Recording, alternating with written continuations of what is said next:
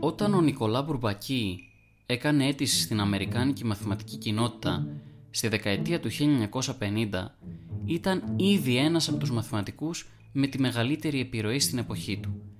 Είχε δημοσιεύσει άρθρα σε παγκόσμια περιοδικά και τα βιβλία του διδάσκονταν στο σχολείο. Κι όμως η αίτησή του απορρίφθηκε για έναν απλό λόγο. Ο Νικολά Μπουρμπακή δεν υπήρχε. Δύο δεκαετίες πριν, τα μαθηματικά είχαν αποδιοργανωθεί. Πολλοί αναγνωρισμένοι μαθηματικοί είχαν χάσει τις ζωές τους στον πρώτο παγκόσμιο και ο τομέας είχε διχαστεί. Διαφορετικοί κλάδοι χρησιμοποιούσαν διαφορετικές μεθοδολογίες για να κυνηγήσουν τους στόχους τους. Και η έλλειψη μιας κοινής μαθηματικής γλώσσας τους δυσκόλευε να μοιραστούν ή να διευρύνουν τη δουλειά τους. Το 1934 μια ομάδα Γάλλων μαθηματικών είχαν αγανακτήσει ιδιαίτερα. Ενώ σπούδαζαν στην υπέρτατη σχολή της Γαλλίας με υψηλό κύρος, βρήκαν το βιβλίο της άλγευράς τους τόσο ασυνάρτητο που αποφάσισαν να γράψουν ένα καλύτερο. Η μικρή ομάδα γρήγορα απέκτησε καινούρια μέλη και όσο μεγάλον το project τόσο μεγάλον και η φιλοδοξία τους. Το αποτέλεσμα ήταν το Element de Mathématiques, μια διατριβή που ήθελε να δημιουργήσει ένα συνεπές λογικό πλαίσιο που θα ένωνε κάθε κλάδο των μαθηματικών. Το κείμενο ξεκινούσε με μερικά απλά αξιώματα, νόμους και υποθέσεις που θα χρησιμοποιούσε για το επιχείρημά του. Από εκεί οι συγγραφείς του παρήγαγαν όλο και πιο περίπλοκα θεωρήματα που αντιστοιχούσαν με αποδεδειγμένη έρευνα στο τομέα. Αλλά για να αποκαλύψουν το κοινό έδαφος, η ομάδα χρειάστηκε να αναγνωρίσει κανόνες για μια ευρεία γκάμα προβλημάτων.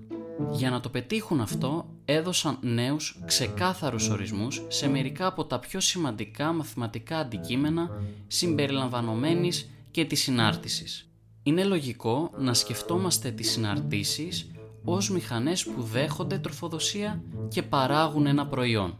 Αλλά αν σκεφτούμε τις συναρτήσεις ως γέφυρες μεταξύ δύο ομάδων, μπορούμε να υποθέσουμε τη λογική σχέση μεταξύ τους. Για παράδειγμα, σκεφτείτε μια ομάδα αριθμών και μια ομάδα γραμμάτων. Μπορούμε να ορίσουμε μια συνάρτηση όπου κάθε αριθμητική τροφοδοσία αντιστοιχεί στο ίδιο αλφαβητικό προϊόν.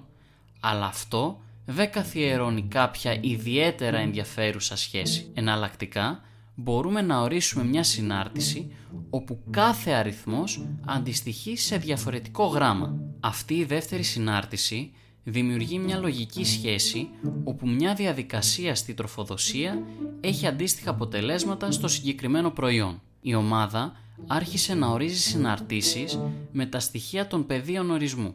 Αν το προϊόν μιας συνάρτησης προέκυπτε από μια μοναδική τροφοδοσία, την όριζαν ως ενέσιμη.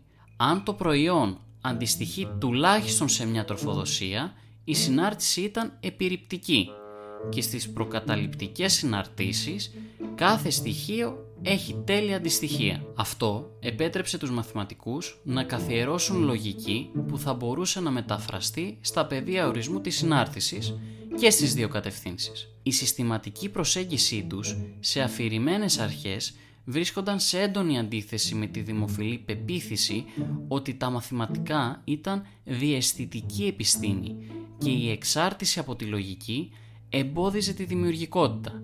Αλλά αυτή η επαναστατική ομάδα μαθητών με χαρά αγνόησε τη συμβατική σοφία. Έφερναν επανάσταση στο τομέα και ήθελαν να το γιορτάσουν με το μεγαλύτερο κόλπο τους. Αποφάσισαν να δημοσιεύσουν το Element de Mathématiques και όλη την επακόλουθη δουλειά τους υπό ένα συλλογικό ψευδόνυμο. Νικολά Μπουρμπακή. Στις επόμενες δύο δεκαετίες η δουλειά του Μπουρμπακή έγινε σημείο αναφοράς και τα μέλη της ομάδας πήραν την πλάκα τόσο σοβαρά όσο τη δουλειά τους. Ο υποτιθέμενος μαθηματικός έλεγε ότι ήταν μια μοναχική ιδιοφυΐα από τη Ρωσία που μόνο θα συναντιόταν με τους επιλεγμένους συνεργάτες του. Έστελναν τηλεγραφήματα στο όνομά του, ανακοίνωσαν το γάμο της κόρης του και δημοσίως προσέβαλαν όσους αμφισβητούσαν την ύπαρξή του.